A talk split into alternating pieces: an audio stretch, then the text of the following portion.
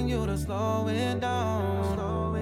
You got the devil on your right shoulder telling you to let me. 大家好，欢迎收听新一期的出逃电台，我是哈刺我是小乐，啊。第一句话其实应该祝福大家新年快乐，新年好。是因为现在已经到了二零二一年了，这也嗯是今年我们出逃电台的第一期节目。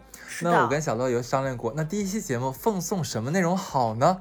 那肯定要是我们的标杆类王牌节目，渣男渣女喽。对，这一年就没好，让你一开年就就是堵得慌。哎，说点好的，说明这一年的话，就要像我们的故事一样，非常精彩绚烂。就让你觉得就是你生活中那都不是什么事儿，你知道吗？别人过得更糟心。对而且我们这些渣男渣男渣女呢，就是不是我们往期什么。常听我们电台的人，有一些名字已经熟记于心了，比如说大魔啊、花姐呀、常仔呀。突然发现，哎，渣男渣女真的是太多了，社会上。那我们先讲第一个渣男渣女的故事。这个渣男渣女的故事呢，其实它不是恋人中的，是两个人想要开始一段关系，对方就是个渣渣女及全家。这个渣是奇葩加讨人厌。我们之前就有盘盘点过嘛，就是二零年的节目有过一期是相亲，就是大型气斗气斗冷现场，然后那一期就是讲很多相亲上会出现的尴尬局面呀，一些奇葩的人啊，嗯等等等等。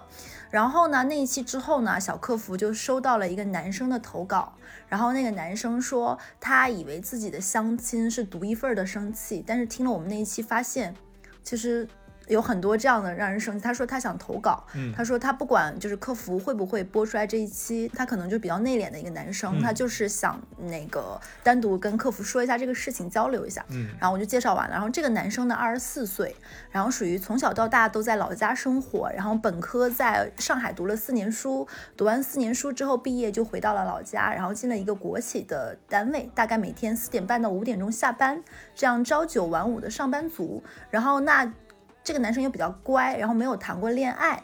其实这在现代男生中不是很多见的。他说他的专业偏还是挺多的。就是就是因为我们听多了渣男渣女的故事嘛，然后他说他说他上学的时候同校的就是男女比例非常不协调，他们班这个专业我就不说了，全专业没有女生，嗯，什么专业呀？就是那种可能是航运、海运这一类的这种的。哦然后他说他们那个学院的男女比例是。十几比一这样的，就男女比例。哦他说上学的时候，大家刚上大一的时候就刚接触玩电脑游戏嘛，小的时候家里管得比较严，然后就沉迷于玩游戏。然后大学的时候后几年发现，哎呀，得补补专业课了，不然可能毕不了业。他说浑浑噩噩四年就过去了，就没有发现要谈恋爱这个事情。结果等到毕业的时候，发现有人一起情侣拍毕业照什么的，还有点觉得恍惚，怎么自己这么四年就过去了？然后就觉得，哎呀，然后就，然后回到老家，又回到了父母的眼皮子底下嘛，然后开始开始了这样一份工作。然后像他这样一份学历还不错，他是上海前五的大学，学历还不错的男生，然后又进了老家很稳定的工作，那其实就会回到老家这种相亲市场上蛮炙手可热的这样一个男孩子吧，这个肯定听电台的人都懂。然后他就回老家了，然后国企里面的阿姨呀、姐姐们就会给他介绍女朋友。然后呢，有一天他的一个男生同事，关系还不错的哥们儿说。嗯，那我介绍你个女生吧，你们去约着见面。然后这个男生就可能已经相过几次亲了嘛，然后就约这个女生一起吃个午饭。他是觉得吃午饭相对礼貌一点，然后觉得晚饭的话可能还会有一些尴尬什么的。，这就是没有听我们的节目。我嗯们都说过，第一次见面要去咖喝咖啡。对，然后这个男生就觉得那就一起吃个午饭，而且其实有同事加持，他会觉得最起码这个人的人品啊、性格过关，而且那个男生还特地说了，知道你喜欢什么类型的，嗯，然后男生关系还不错，还挺期待的。然后他跟他这个男这个男生是江浙沪一带的一个城市的，我就不说哪里了。然后呢，他跟那个女生，女生提出在某一个当地还小有名气的一个中餐厅，就大概人均两三百，我我也不说是什么餐餐厅了，一听老当地人就听说过。然后他就觉得，哎，很少有女生第一次提吃饭不会提什么西餐，对吧？或者是什么那种甜品店什么的，哎，选了一个中式中式餐厅，还是很中规中矩吃饭的，他也没当回事儿。然后那个男生就说好，我订好位子了，他就先去了。中午的时候，然后还挺就是准备了一番，因为他也不是第一次相亲了，这个男生也讲了。然后结果到中午他大傻眼，这个女生出场的时候，还带着她的爸爸妈妈和她的爷爷奶奶，就是说她家相亲是五个人。哎呦喂，然后这个男生当时就愣住了，就是已经完全超出他的预期，而且这个女生完全没有前面跟他讲过。嗯他说定位子的时候，就是大众点评会分享嘛，几人餐什么什么一个邀请，女方也没有说说哦我要几个人来，然后这个男生就那怎么办呢？你还能说啊我不想跟你出去两个人，对 也不能说，然后他们就赶紧从还好是午饭就比较好换嘛，他们就从外面的那种大厅的位置换到了包房，六个人嘛。到了中午，他们在包厢吃饭，然后这一下子，你想，你一下子就，当时那个男生想的比较简单，他说女生是不是比较害羞，然后娇娇小小的，可能不好意思第一次跟男生单独吃饭，他是这么想的。那那可能带上父母，然后他就一下子可能就紧张一点，然后还当时没有想那么多，结果一进去吃饭，然后那个女方的妈爸爸妈妈就点评，因为这家餐厅在当地也是小有名气的，就说哎呀，这个餐厅虽然牌子还不错，但是老了，就是一般都是做什么，就是那种婚宴呀什么这种酒席一类的，就是不是特别上得了台面儿那种这。样很没有礼貌。对，就先点评了一下这个餐厅的装修有点老旧了。就不是很时下时髦的那种的啊，不如叉叉叉叉叉叉这几个餐厅。然后这个男生就有点尴尬，你知道吧？不知道怎么接话。他们想吃的话，为什么不自己花钱去那儿吃呢？然后我还没说完呢，然后他们的他的爷爷奶奶呢，然后也不是那么的得体，就可能全程一直比如说大声的喧哗呀、抽烟啊，就是吐痰啊什么的。他当时就是就可能有烟灰缸什么的，而且包房的话一般不会阻止你室内吸烟嘛。嗯，然后他也不知道说什么，就很尴尬嘛。然后那那照六照旧相亲，他也知道对方一定会问他你的家境啊，你什么工作呀？其实女生应该大概都知道了，比如说你是哪个企业的嘛，然后包括你大概是什么，然后就问到了小区，然后。这个城市呢，其实是个省会型城市，每个区的房价其实差价蛮多的。这个男生他们家所在那个区呢，可能房价是六七万一平，是挺贵的一个地方了。然后这个男生就说他家是哪个小区，然后这个男生相对憨厚老实、谦虚一点六七万一平是一线城市啊。啊。算了，我说吧，南京啊。哦哦哦哦，然后，然后就是说，呃，南京小南京，它每个区的房价差价蛮多的嘛。然后你知道男方的妈妈说了，呃，女方的妈妈说了一句什么话吗？你们家这个小区啊，相对老了一点，就是，嗯、虽然这个房子现在还挺贵的，是吧？但是这个要做婚房，其实就不是很好。要么呢，就装修得大搞一下，装修均价低于五千，其实都不叫装修。有搞他在搞笑吗？第一次见面相亲而已，怎么谈到这里了？然后我还没有说完，然后说这个做婚房，也就是有点委屈了我们家姑娘这种的话。然后这男生当时就有点愣住，就是 这个男生说。每一次说话，他当时都愣住了，就不知道怎么接，嗯就是已经超过体，他已经觉得自己是相过两三次亲的有经验的一个成熟的男孩子了，能够应对自洽这样的一个情况，结果发现还是不行。然后呢，说这要是结婚的话，这房子肯定得卖掉，卖掉你们再买一个，然后要还是这个，然后就说出了他们那个区的另外一两个就是这种商品房。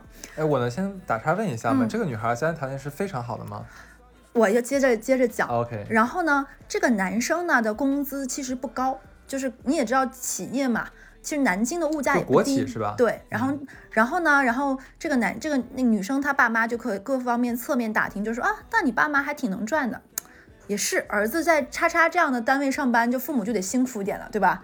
然后这个男生再次被搞到语塞，不知道怎么接话。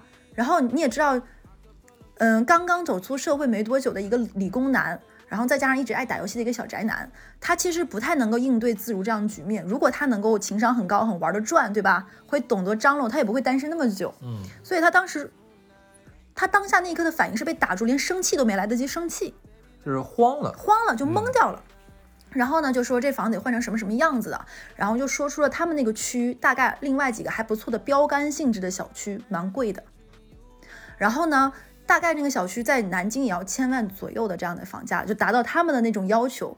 嗯，然后就说，然后说他女儿怎么怎么样，类似于十指不沾阳春水啊，然后大概是做老师这个行业的，然后说老师是相当体面的一个职业。我们这不是攻击老师，我们只是复述他妈妈的原话啊。然后就是说，哎呀，你就这个行这个社会里面，像老师这个职业的女孩子是最好找对象的。为什么体面怎么怎么样？就是说，那怎么还需要出来相亲呢？嗯，你这个话其实应该教会这个男生这么说，然后就是说，哎呀，然后学校的环境又很单纯，怎么样？我们家姑娘巴拉巴拉巴拉巴拉一顿说，再就夸奖，然后这个男生就只能嗯啊是啊，就是，然后他们家女孩子长相蛮清，就是这里我就要说了，为什么会他们俩会介绍相亲呢？是因为这个男生，我们管这个男生就叫小国企吧。小国企说他喜欢娇娇小小白白净净的，然后他这个男同事介绍这个女生就是这个类型的，娇娇小小白白净净，然后是一个英语老师，然后就问这个男生，然后就说这个男生啊，你是这个学校毕业，然后回来干这个工作，那你要比你的同学工资少很多呀，怎么怎么样，就是太没有礼貌了，非常没有礼貌。然后这一刻那个男生觉得脸就一阵儿红一阵儿白，被冒犯到。就就被冒犯到，然后他说他当时就手都有点抖，嗯，他就把手从桌子上面放到桌子下面，然后就用另外一只手，两只手来交互的搓，想缓一缓，我以为是他放到下面之后竖起了中指，然后他就很生气，很生气。这还没有讲完哦，然后开始点菜了。他们只有六个人，南方的菜量你就知道了，他们点了八个凉菜，十个热菜。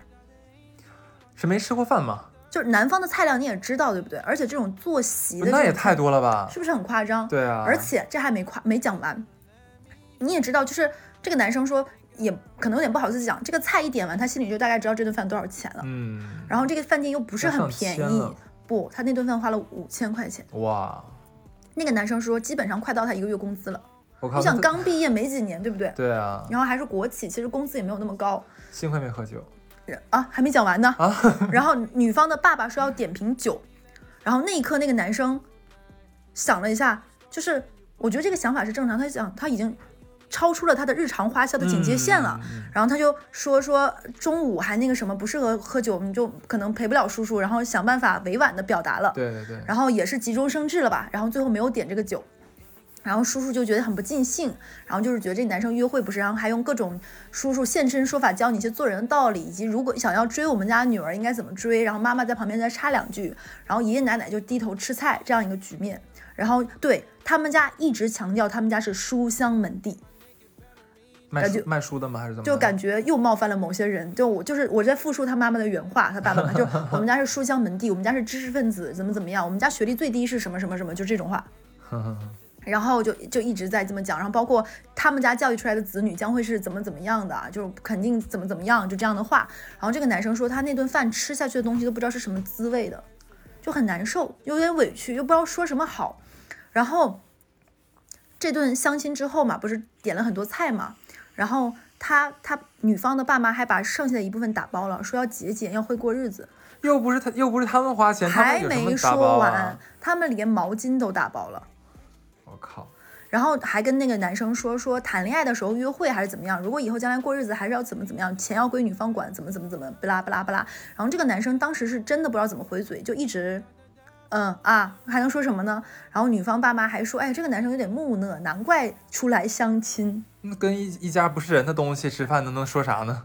然后女生从头到尾没有说帮这男生说一句话，也没有说就爸爸妈妈你们失礼了应该怎么样。女生就低头玩玩自己的手机，然后笑一笑，然后点一点，然后这个女生最后还打包了甜品，就明明知道这顿饭吃不了的情况下，女生还点了甜品。然后这个男生从那个饭店走出来的时候，他说感觉到那个阳光晒到自己身上，就是从阴间回到了嗯阳间这嗯种感觉，就暖和了一点点。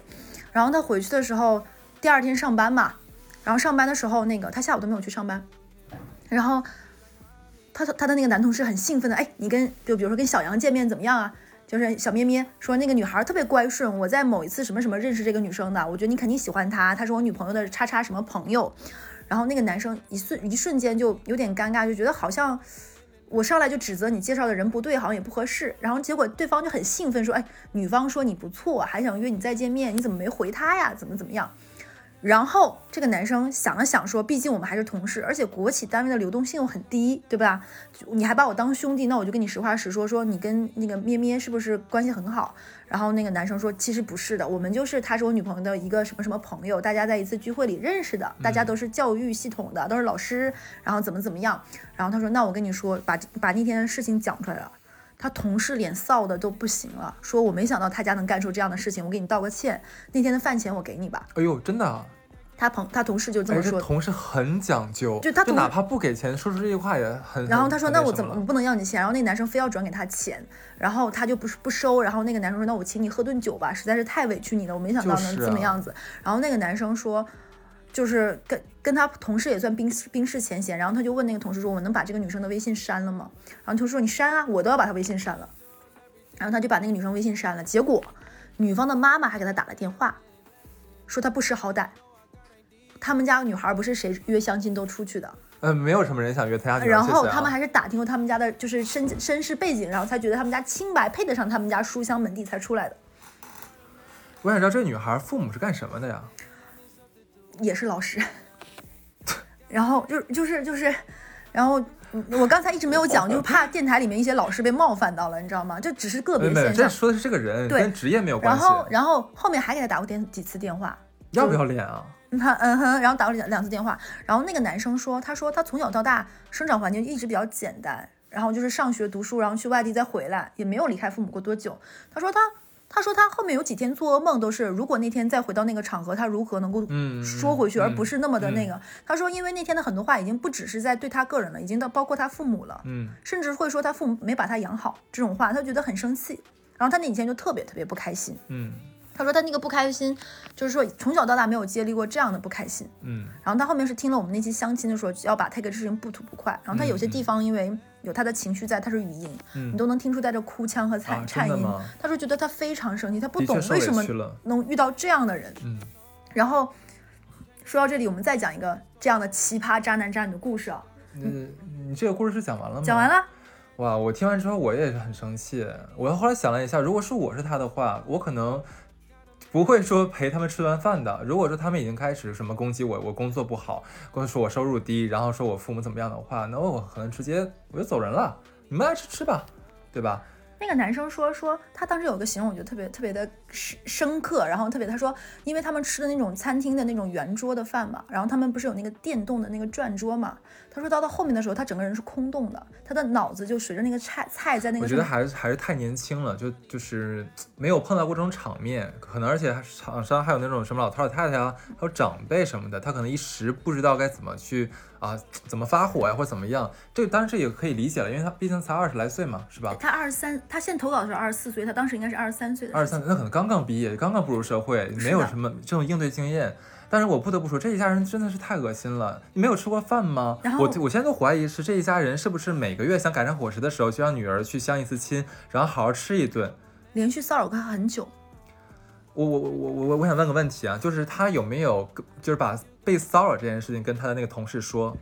因为他的同事太讲究，他没有办法说。他讲了，我我问他了，他说，因为他说他同事当时态度就已经愧疚到不能自己了，就觉得很抱歉，很愧疚呀。很羞耻。然后那个男生就是说，因为你说，因为男生和男生之间嘛，就像哥们儿说，哎，你喜欢什么样的？然后这个小男生就是，不，我的点不是这个点，我的点是他应该把他被骚扰的这件事情，假如一次两次我能 handle 得了，OK，我可以不说。但是一直骚扰我的话，还说一些难听的话的话，我觉得我有必要跟中间人说，因为中间人的话，他你既然作为介绍人的话，你是要承担一定责任的，对吧？你不是说你介绍完了就拉倒了，不是这么简单的。那你是不是应该把这些反悔之后，让这个他那个男同事跟他的女朋友说一下，他女朋友跟他的那个那个什么小咩咩还是什么东西来沟通这个事情？因为这件事情之后，他的这个男同事和他男同事的女朋友跟这个女生就绝交了。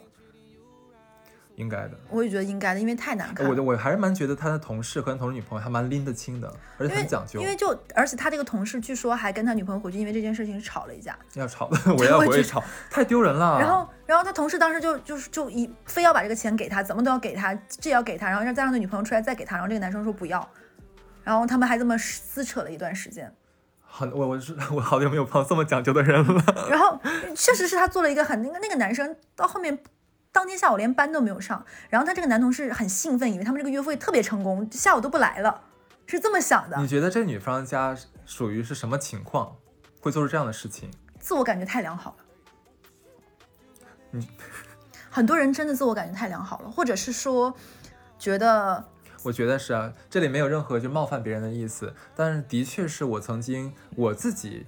我我自己当 老师，嗯，他会觉得自己是非常清高，会高人一等的。是我在高中的时候，因为我高中的时候是我们省的省重点嘛，嗯然后我们老师就曾经说过啊，我是书香门第，我爸爸也是书香门第，我们以为是可能是教授啊或者院士之类的，然后结果说是我们当地小学的一个老师，可能变成教导主任了。我觉得，哎，我现在当当个老师就已经算书香门第了吗？因为我对这个词的理解是你，你要你不一定是大家，但是你至少说是要有有在这方面有一定的建树，嗯，或者说是有一定的怎么讲，有一定话语权坦。白说啊，我觉得真正的书香门第，没有人会自诩自己是书香门第。嗯，对，更更更更何况这一家的话，我觉得书香门第也干不出这样的事情来，就就已经缺乏教养了。用他们的话叫有辱斯文，对不对？然后那个男生说，有段时间那桌当时吃的菜，他没有一个想吃，啊，就有阴影了，是吧？对，然后你可能一那家餐厅吃到不想去，对。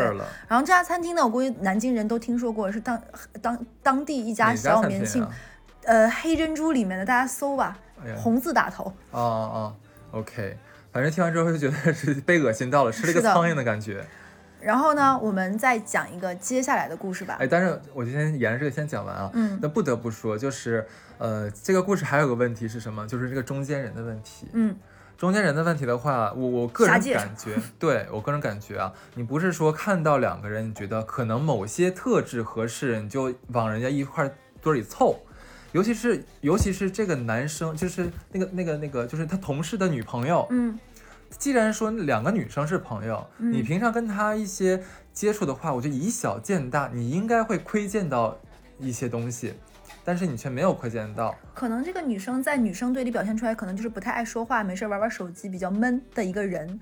没有想到她的其他的形哎，象你真的是这个样子。觉得说，就是一个人的行，就是一个人的一些行为举止的话，体现不出很多东西吗？可能，我觉得可能是咱俩太容易就是洞察东西了，嗯可能很多人不是特别可能敏感比较大意一些，嗯对对，当然这也有可能。但是我觉得当中间人，就尤其是在婚配 这个市场上当中间人的话，他是很有风险的。这个我们在之前节目里有多次提到过，就真的不要瞎介绍，除非说这两个人你都知根知底，你也再说。知根知底，人都是会变的，，很而且是假如说当朋友的话，他可能是一个样子；如果当情人的话，他可能是另外一个嘴脸。对。就所以说我一般是从来不给别人介绍这些东西的，我怕担责任。实话其，实我是特别爱拉郎配的人啊，我知道，我劝过你很多次。就是因为我是很喜欢把身边的一些朋友介绍到一起去的。然后，如果大家因为觉得做朋友嘛，大家可能就会觉得这个人不错。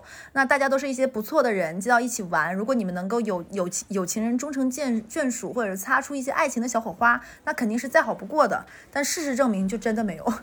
对，嗯那这个故事就讲完了。好，呃，下一个渣男渣女的故事呢，坦白说已经跟渣没有关系了。我就非常感谢这对这位粉丝的投稿，是因为他相当于把自己的一段真实的人生经历，并且不愉快的经历跟我们分享了。那他更多的是狗血和让人叹息。然后我就现在铺垫了完这个故事，那我就以这个人的第一口吻来说，这是一个姐姐，她年纪已经不算小，她把自己叫做老同志。那我接下来就念一下她的故事。她说，他今年也快哦，我今年也快四十了吧。我和我前夫，这里记住是前夫，是二十四岁的时候认识的，算是同事吧。他从外地来上海工作，之前的人生轨迹呢都算正常。我老公是个普普通通的人，他在一五年左右呢开始沉迷于股票，那一年股市不是特别的好嘛，他就一直怀揣这种一夜暴富的这样的梦想。然后他是听到我们有其中的有一期渣男渣女，然后他是那种会就是觉得自己是不一样的烟火，然后你劝她怎么呢，她都听不下去。然后这个人呢，她老公上班离家里比较近，在这个结婚婚姻中的十二年里呢，他们俩都是周末夫妻。其实，在上海这种事情还挺常见的，嗯就是因为通勤的时间比较长，可能先租个房子，然后周末的时候去相聚，然后不像一个特别正常的家庭。然后他老同志也是这么觉得呢。老同志也老同志说，我也不是一个特别粘人的人，觉得一辈子可能也就是这样稀松平常、马马虎虎的就过去了，也不太想离婚，感觉再早再找也有点累，将就着呗。然后呢，后面的事情就相当狗血了。一五到一七年就这么不咸不淡的过去了，也不吵架，经济上呢也是相对独立和分开的。一八年过完春节，我去出差，回来就找不到我老公了。他期间给我留言说，他老板叫他去外地办点事，周末呢就不回来了。等到我从深圳回来，就给他打了一个电话，想问问是啥情况。后来电话就已经是空号了，不能用了，停机了。他当晚就报警了。可是警察就是推推拖拖的，说一定要有血缘关系什么的，而且这里要说，好像要失踪二十四小时以上嗯，才能报警。然后呢，我就给他的父母打了个电话，让他们报警。他们说他们在外地旅游，是他儿子提前给他买好的，出去玩了，等回来再说。可能全家人都没太放在心上。然后呢，她和她的父母当时是一起住住的，就是就是她老公的爸妈和她老公是一起租在租的那个房子，然后周末再聚嘛。他们两个是裸婚。然后后来呢，这个投稿的人就在上海买了套房子，这个女生带着孩子住，跟她老公周末相会。这个女生是一个上海人。后面就到狗血的事情了。等到男方的爸妈回来之后，老同志和她老公的爸爸妈妈赶到了她租的那个房子里一看，发现他在家烧炭自杀了。啊，对，一开始的他的七大姑八大姨还是有点同情老同志的，觉得毕竟这么年轻就做了寡妇吧。后来他们家亲戚来了之后就变了，开始说你们家好歹是上海的吧，总该出点钱吧。哎，嗯，意思就是说得赔他们一套房子。然后呢，就开始他们家男方家亲戚就七七八八开始威胁老同志，然后老同志就很错愕，我也是一个受害者，我也不知情，为什么要这么对我呢？然后这个时候，我我有问这个老同志他是哪里人，老同志说这个男生是山东人，嗯然后后面两年呢，他们经济也都分开嘛，感情也淡了，所以他也不知道为什么这个人会做这种事情。后面老同事在整理遗物的时候，发现他他有两把做期货的这种的那种登录的密码，嗯，他就感觉事情不对劲。他爸妈呢，就是老同志说他老他前夫的爸妈还一直威胁问我要钱，就很蹊跷。呃，然后后来呢，他就是老同志的舅舅出面和他们谈，怎么都谈不拢。男方的爸妈就会觉得他儿子的自杀肯定是跟老同志有关系的，两家就开始打起了官司，争得财产。然后他前夫的爸妈直接把老同事和老同事的女儿都起诉了，就连孙女都不放过。后面就非常的崩溃嘛。这个老同事上班坐车的时候就会突然的大哭起来，就很懵，为什么这辈子什么坏事都没做，要摊上这样的事情？然后这种遗产官司呢，他们一共开庭了三次，第一次是调查，第二次开庭是双方都来了，他们是派律师来的，老同事是自己和律师去的。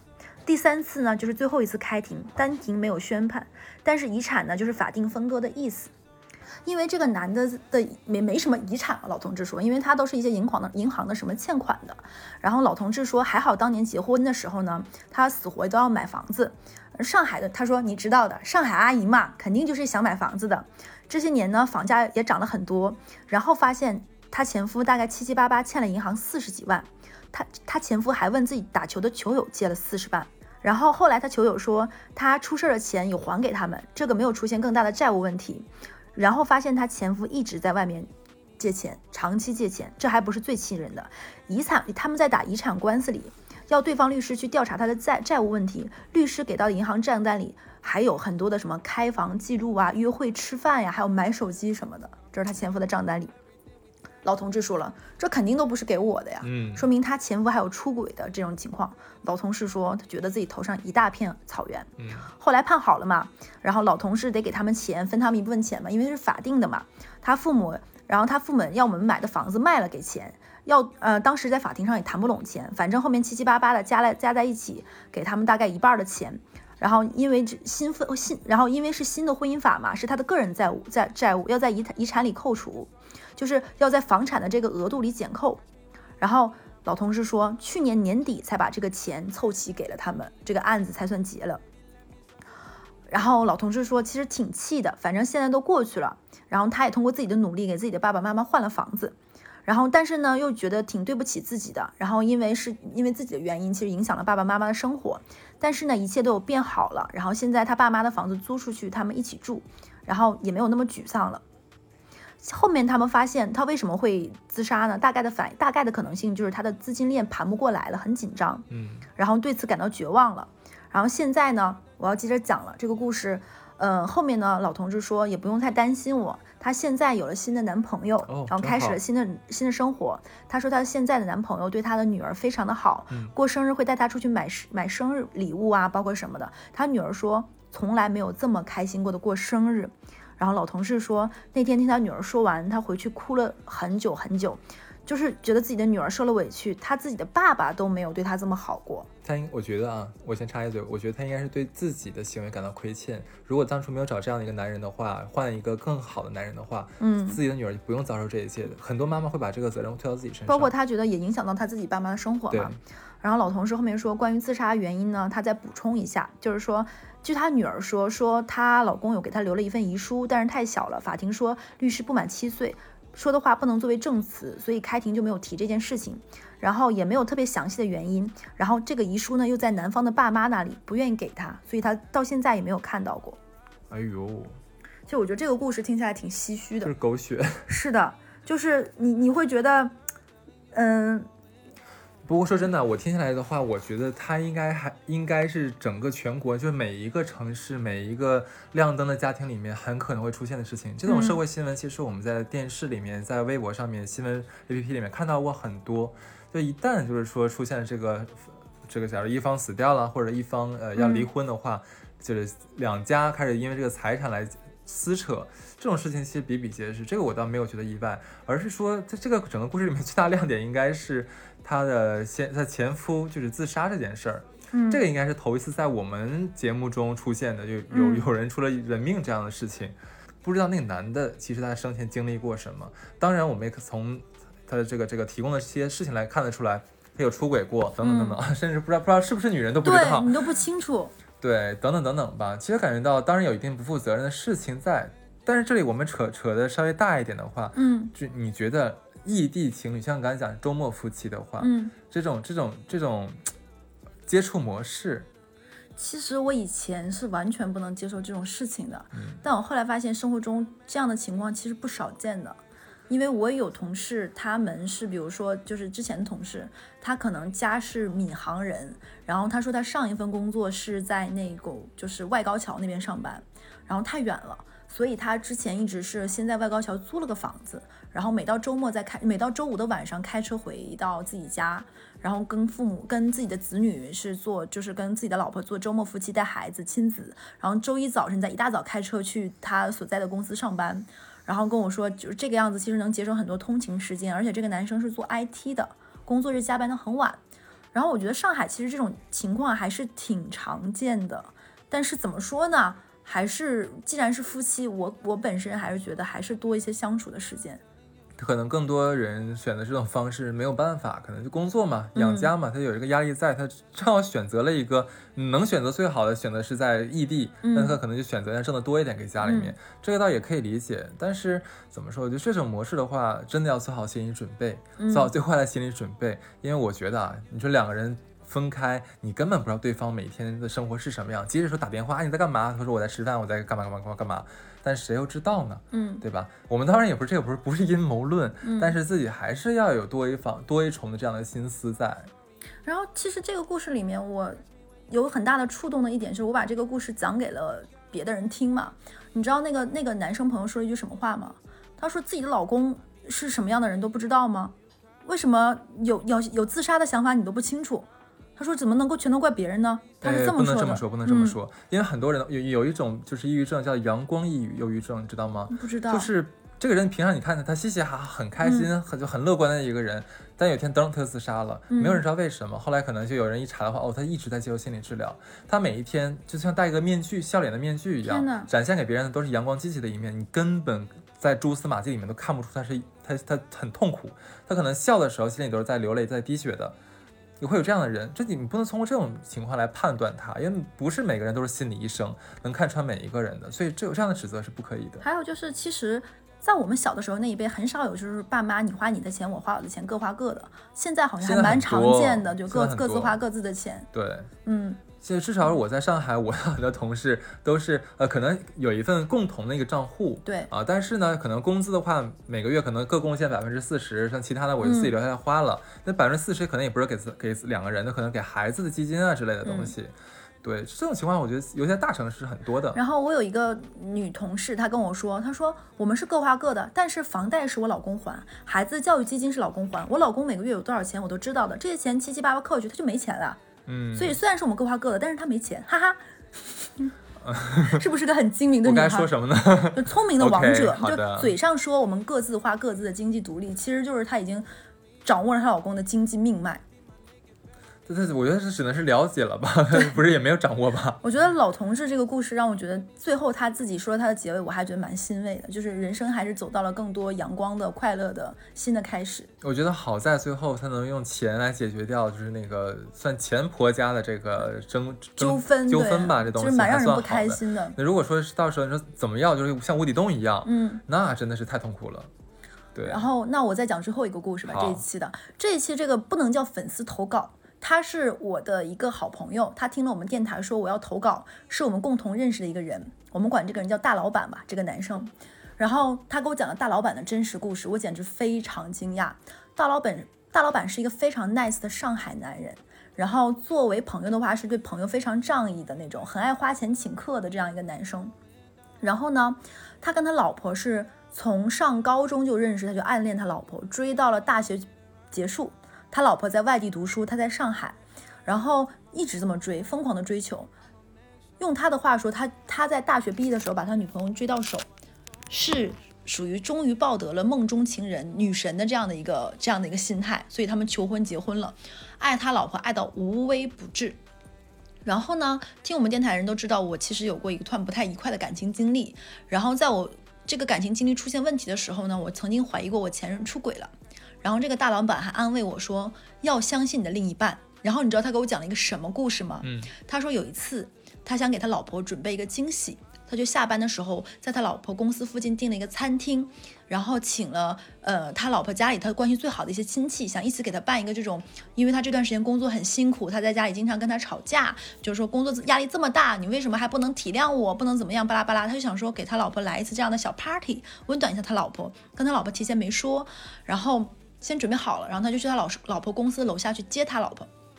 然后等他去的时候，给他老婆打电话，他老婆说他他老婆说我在开会很忙，然后他跟他老婆说说你快来怎么怎么样，然后我一会儿怎么怎么样，然后他老婆说好好好，我一会儿下了班就去。浦西我就不说是哪里了，有一栋楼是前面是公司公司商圈，旁边是酒店，他就站在那里看着他老婆从酒店里走了出来，嗯。我就直接说了是那个普陀那边的那个商场，嗯这边是商场后面连连着环球港旁边的酒店，就看他老婆从酒店那个堂走了出来，他当时愣住了，他刚挂了他老婆的电话，他老婆就从酒店里走出来了，然后他老婆也看到他，然后他当时就没有愤怒，就也是懵掉了。他老婆跟我说，他老婆跟他说，我刚给我老板开完房，怎么怎么地，然后安排好，然后我就来，你干嘛你都不跟我说一声。然后他说，然后你知道大老板是怎么跟我说？所以要信任你的另一半。嗯，你知道当时我听完这个故事的时候，哥你醒醒，哥你真的醒一醒，这个以后万一是真的呢？这个这个 故事哪里是不是不对？然后我当时的反应是，嗯，要信任自己的另另一半。大老板说，是不是你会觉得他可能出轨，他是去开房了，但是我相信我老婆，她没有，她真的是去忙了。然后我当时就嗯，万一是真的呢？没法接话，对不对？嗯然后我这里要说，他老婆真的是一个奇葩，经常比如说大家一起开会什么的，他老婆会一个电话打过来是上海话，然后会非常怒气冲冲的怎么怎么说。在大老板的嘴里，他老婆是个温婉的、可爱的、可爱的，学生时代简直是女神，高光满满。结果我们听到过为数不多的几次他老婆的声音，以及跟他老婆同时出现，他老婆都是愤怒的、暴躁的、歇斯底里的，把老公踩在脚下的。而且这不是最经典的，这个故事为什么要留在今天讲呢？是因为我把它埋了个伏笔，一定要在今天讲。为什么呢？是因为每年的十二月三十一号跨年那一天，大老板他们家都要开个会，为期四个小时。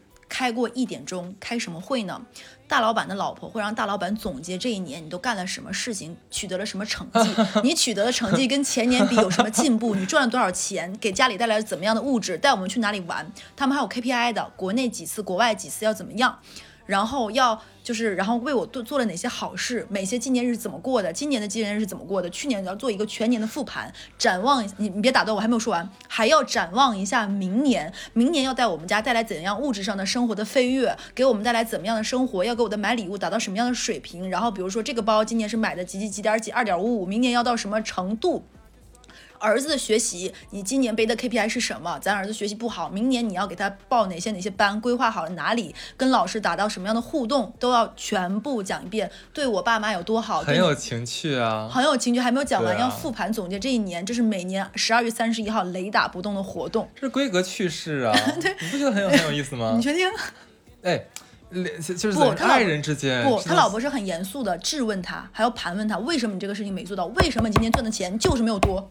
这不就是咱们俩经常说甜蜜的负担吗？就是两人就一个一个假假装怒气冲冲，然后一个假装是他老婆是会真的很严肃的说：“你这个废物，你为什么这一年要这样？”会复盘。大老板的压力非常大，嗯，因为他今年有几个项目因为疫情停掉了，他可能今年赚的钱不但没有去年多，还要少很多。然后因为一年今年疫情没有办他办法带他老婆出去玩，嗯哼，然后呢，他老婆能干出什么事情呢？他老婆能干出有一次管他儿子学习，因为他儿子听不进去，他他老婆拿着菜刀说我想死，顺便把儿子也杀死，嗯，就是这样的一个人。但是这个我觉得家庭生活里面此类话语应该不绝于耳吧。然后我妈曾经有学习不好，说以后别别叫我妈，你叫我姨不，她是拿着菜刀跟她老公比，说我要把我们俩都砍死。啊，可能被气疯了。然后呢，她还会抽大老板耳光，嗯，就是这样的一个奇妙的女子。然后大老板还跟我说要相信爱情，他是他是爱他老婆，但是他我我丝毫在他们俩的整个过程中没有听出他的老婆对他的任何爱，而且他老婆还会说跟他说说，嗯、我的闺蜜家里送了什么什么，买了什么什么。然后你什么什么不能什么什么，有这样的比较，每年还要在十二月三十一号把这一摊事情都复盘，然后搞得歇斯底里，然后这一年才能过去。就是会有男生喜欢这样比较作、比较抓马的女生，但也不也不一定是这个女的对他这种真的像就是多么多么不好，可能拿出来的都是那些比较侧面的东西。就是让我听到现在，我觉得的，就是就正常平常百姓里面会发生的事情，真的吗？不是所有人过每就是两口子过的就像电视剧里那样，就是相敬如宾啊，或者怎么样。不是因为，我见过他老婆几次，每次都是这个样子，完全不给老公面子，当面一定翻脸，干什么都不满意。我见还蛮多的这样。真的吗？我很少见到这种。然后大概我跟另外一个女生跟他老婆见过三次之后，就比如说我们今天中午，然后他说，哎，我老婆过来一起吃饭吧。就正好嘛，团队的人，然后我们来一起，然后应酬吃个饭。后面打的大大家一听到这句话都躲，所有人都不想不想在尴尬中度过。对，就就是会觉得这是大型气都冷现场的真实嗯现场。然后有一次，他他老婆能干出什么事情呢？我印象中很深刻，就是大家一起吃饭嘛，这个男生特别爱攒饭局，就是大家一起吃饭嘛，人多多点菜，然后他老婆也在，然后他老婆能在饭桌上说出什么话？你点菜没有进步，今天菜跟昨天菜有什么区别呢？就每次都要吃这样的，北大毕业的吧？然后就就总要今天比明天更好，嗯，呃，明天比今天更好，然后就说没什么意思，就你这菜穷人才这么点菜，现在还有人谁吃这种东西？然后我们所有人在饭桌上只能说啊，挺好的，这个好吃，这个鱼好吃。哎，我是东北人，我没我来南方之前没吃过熏鱼，熏鱼真好吃啊，这个。然后他妈说，然后这个女生就说熏鱼啊，熏鱼我爸做的最好吃啊，谁在外面吃这种东西我我见过挺多的。啊？真的吗？真的，我你觉得你你讲这个事情，在我看来是很稀疏平常，真的，这算啥呀？我我跟他老婆 真的，那那我就是我少见多怪。我我跟他老婆见完这几次之后，我们所有人都躲呃，着。我们当然没有认同，没有任何人认同他们的做法，但是就是就像我们之前说过的，可能一家一个过法这种东西的话，如果呃就当事两个人都是默认，呃，两这一家可以用这种这样一套东西运行下去的话，其实我还 OK 的，坦白说，我没觉得这个男的能运行下去，是吗？因为有他不是很爱他吗？是爱的，但是他靠说啊，我老婆是女神什么，或者是各方面麻痹了自己。因为有一次，我觉得他当时也是非常难受的，但是空气是凝滞的，我们剩下所有人都在那里缓和这个局局面的时候，就是熏鱼那次。然后过了一会儿，就是稍微用一些其他方式，然后那个男生自己给自己台阶，连滚带爬下来之后，这个 连滚带爬下来。对，就是才缓和了这个局面。啊，所以当时，然后我们有共同认识的几个人，有男生有女生都是单身。然后后面大家就在私底下说说，那个男生说，我宁愿单身，我也不想过这样的生活。然后有的女生就会说说，为什么自己就没有这么好命，能找到这么好的老公？对，就变成一个非常奇怪的案例。然后只要大家说说找男人想找什么样子的，然后女生都会说，就我没有那么好命，找大老板大老板这样的人。啊，我我很少在成年之后能见到过，因为我觉得小朋友会有不想吃饭摔筷子的，对，他老婆会，是吧？嗯我也见过。啊。我 反正这件事在我看来是我就我我见过身边会有这样真的，他他老婆就还是但两个人会很好的过下去的。然后他老婆是在吃熏鱼那次直接把筷子摔摔下来了，说怎么怎么样。然后我们空气再次凝凝滞的时候，觉得整个场面都紧了的时候，没有人敢说话。然后幸好服务员再上来布菜的时候，这个就是说啊，这个是我们家的招牌什么什么，这个要趁热吃。然后大家说，哎，快快快，夹你一人一块儿，然后才把这个事情过去。嗯，哦，我觉得你真的是个太 nice 的人，你真的觉得这样的都可以，那你见过比这更糟的太多了吧？这个还算好吧？真的吗？因为真的是，就是千万不要抱有那种就像电视对电视剧的幻想会映射到现实中一样。就很多人都觉得啊，两个人就应该相敬如宾啊，或者说小小大家小小打小闹那种小情绪，不是每一家这么过的。尤其婚姻生活，至少我看到的不是这样子的。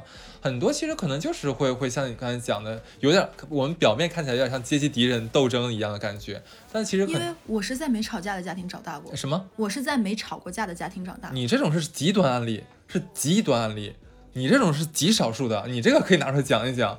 但这种的话，其实会很多。我当然我们不是说它是大多数是这样，并不是，但是的确会，我见不少。那因为很多我长大之后，有的同事听到我们家故事就会很羡慕，因为我妈是脾气很急躁的人，然后活泼的人，我爸话很少，经常会出现什么情况？就比如说我妈今天不开心，说两句，然后发现我爸就很受用的听着不说话，就说哎别生气别生气，你你气就都怪我都怪我，然后我妈就觉得好像自己有点急的，然后就自己给自己找个台台阶下，然后两个人就说、嗯是啊都怪你，然后打一下，然后就和好了。我是在这这种极端极端极少，我是少数派是吗？极少数派，好吧，极少数。嗯，包括我身边的皮子同学，他说从小到大从来没有挨过打，也从来基本上没有挨过骂。然后他就说，我说啊，我说是这样吗？我跟我跟猴猴子是她老公嘛，然后我俩在旁边说，我说没有，我说我们东北的话就要挨打的。假如说加一个菜，在饭店加菜，可能这个菜夹到中间的时候不小心从筷子上掉下来了，我我可能就会扇我被被我爸扇一个耳光。啊，然后他说啊，为什么？他就菜很就很容易掉地掉到掉到桌子上，这有什么好挨打的？他就一啊，就他就应该可能掉掉掉掉掉掉下去是啊，我说那没有啊，我父母就觉得说你你为什么连这都做不好？那你不挨揍谁挨揍？所以说你们那种还非常幸福的是，我身边可能也就是你还有皮子，天哪，我们开年第一期要这么要这么，嗯希望大家都能够少遇到这样的情况吧。对对，多多变成少少数派，能够在 P C L O 这种环境。反正二二零二一年的话，希望大家好好过，好好幸福一点啊！这期真的开年，好，拜拜，拜拜。I just saw your story and you put them on blast. Catch me when you meet me, I'ma pull real fast. You got a man that ain't treating you right. So, baby, let me substitute him tonight.